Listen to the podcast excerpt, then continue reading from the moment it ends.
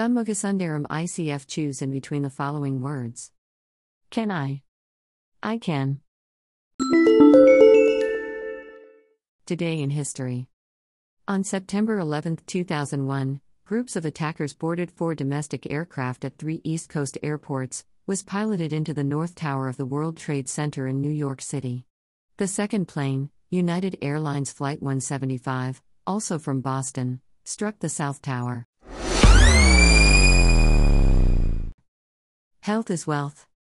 From using it in prayers and religious ceremonies to eating it in the form of a pawn, betel leaves contain many curative and healing health benefits.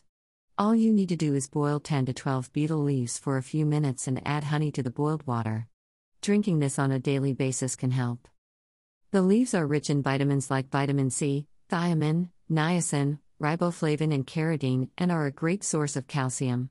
Since the amount of betel leaf one actually consumes is very small, it can hardly contribute as a rich source of these nutrients. Before sleeping, know this. Meet Jérôme Kerviel, the poorest person in the world. He was born on eleven, nineteen seventy-seven in Pont-le-Bay, Brittany, France. After engaging in seventy-three billion dollars in illegal agreements, forgeries, and other shady activities, he owes six point three billion dollars. Jérôme Kerviel is a French trader who was convicted and imprisoned in the two thousand eight Société Générale trading loss for breach of trust, forgery and unauthorized use of the bank's computers, resulting in losses valued at six point three billion dollars.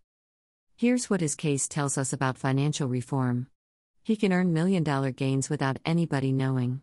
He can execute make-believe trades by sending fake emails from hacked computers. Jérôme Kerviel may not have thoroughly thought that a single high-risk business practice would see his wealth rolling down the hill. His appetite for amassing a vast security position would later leave him counting on severe losses and becoming the poorest person ever. Good night.